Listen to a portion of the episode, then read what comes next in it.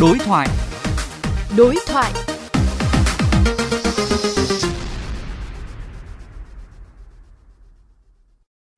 Vâng thưa ông, ông có thể nêu một vài cái định nghĩa cụ thể về các khái niệm như là tăng trưởng xanh hay là kinh tế xanh không ạ? Đầu tiên chúng ta hiểu cái khái niệm về, về kinh tế xanh và tăng trưởng xanh thì chúng ta quay lại là trước đây chúng ta đi theo cái mô hình uh, tăng trưởng kinh tế là chúng ta xây dựng những cái cơ sở sản xuất mà nó sẽ tạo ra ô nhiễm môi trường để tạo ra những sản phẩm à, với giá rẻ hơn. Tức là doanh nghiệp à, tạo ra lợi nhuận nhưng mà ô nhiễm môi trường. Thì tăng trưởng xanh là nó hướng tới là các doanh nghiệp à, họ vẫn tạo ra lợi nhuận, họ vẫn có đóng góp vào xuất khẩu và nền kinh tế, nhưng mà họ bền vững với môi trường. Có thể hiểu là nó giảm cái mức độ phát thải, thậm chí là nó giúp cho cái nền kinh tế nó được bền vững hơn. Thì cái đó nó gọi là tăng trưởng xanh. Và khi mà chúng ta có càng nhiều doanh nghiệp xanh trong nền kinh tế như vậy thì nó sẽ hình thành một cái nền kinh tế xanh thì đây là một cái mục tiêu mà rất nhiều nước trên thế giới họ hướng tới và Việt Nam chúng ta khi mà ký hiệp định COP26 thì chúng ta đã cam kết giảm khí thải carbon với cái mục tiêu đến 2030 và 2050 thì đó là lý do tại sao chúng ta đang hướng tới tăng trưởng xanh và kinh tế xanh. Nhiều ý kiến cho rằng là chính cái thói quen trong sản xuất của các doanh nghiệp sẽ là rào cản đáng kể cho quá trình tăng trưởng xanh hay là hình thành nền kinh tế xanh. Quan điểm của ông như thế nào? Và đâu là những cái khó khăn mà chúng ta sẽ phải đương đầu khi tiến hành xanh hóa nền kinh tế? thói quen là một trong những rào cản, nhưng mà thật ra một cái rào cản lớn hơn nữa là về nguồn vốn. Chúng ta thấy ví dụ như là một cái nhà máy sản xuất mà họ có những cái thiết bị mà đốt lò chẳng hạn, có tính ô nhiễm cao. Và bây giờ khi mà họ muốn chuyển sang kinh tế xanh thì họ sẽ phải đầu tư những cái lò đốt bằng điện. Thì như vậy họ phải có tiền để tiến hành những cái khoản đầu tư đó. Thì cái khó khăn là tiếp cận nguồn vốn để đầu tư cho những cái sự chuyển đổi xanh đó và nếu mà muốn tiếp cận những cái nguồn vốn đó thì phải đáp ứng một số cái tiêu chí nhất định cho thấy rằng nếu mà họ tiến hành những cái đầu tư đó thì họ sẽ đạt được cái chứng nhận là họ thực hiện cái hoạt động mà giảm được khí thải carbon vân vân.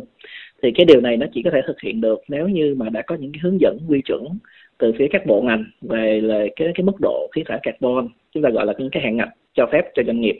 Ờ, thì cũng cần các bộ ngành đưa ra cái tiêu chí thì doanh nghiệp họ mới có thể đưa ra được những cái chứng nhận cho bản thân mình là đây là hoạt động liên quan đến môi trường và uh, có thể giảm được khí thải.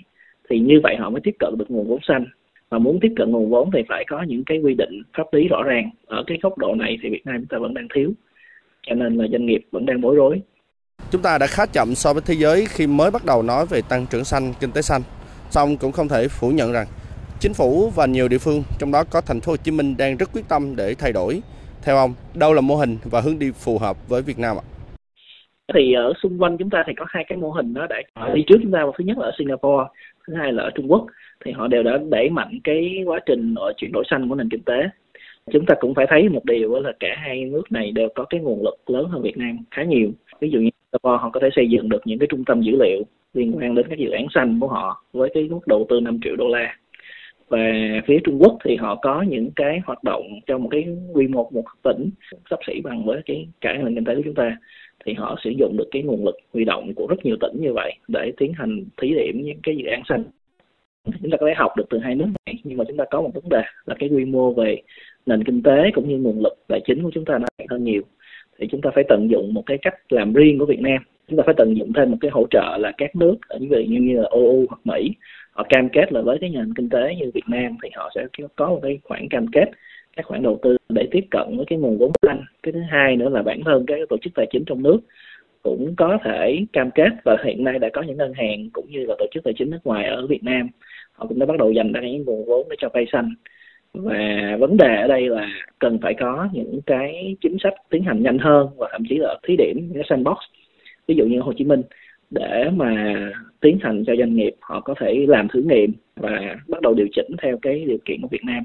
Tức là chúng ta phải vừa học ở cái mô hình cho các nước xung quanh, đồng thời là chúng ta cũng phải làm theo cái cách của chúng ta. Xin cảm ơn ông.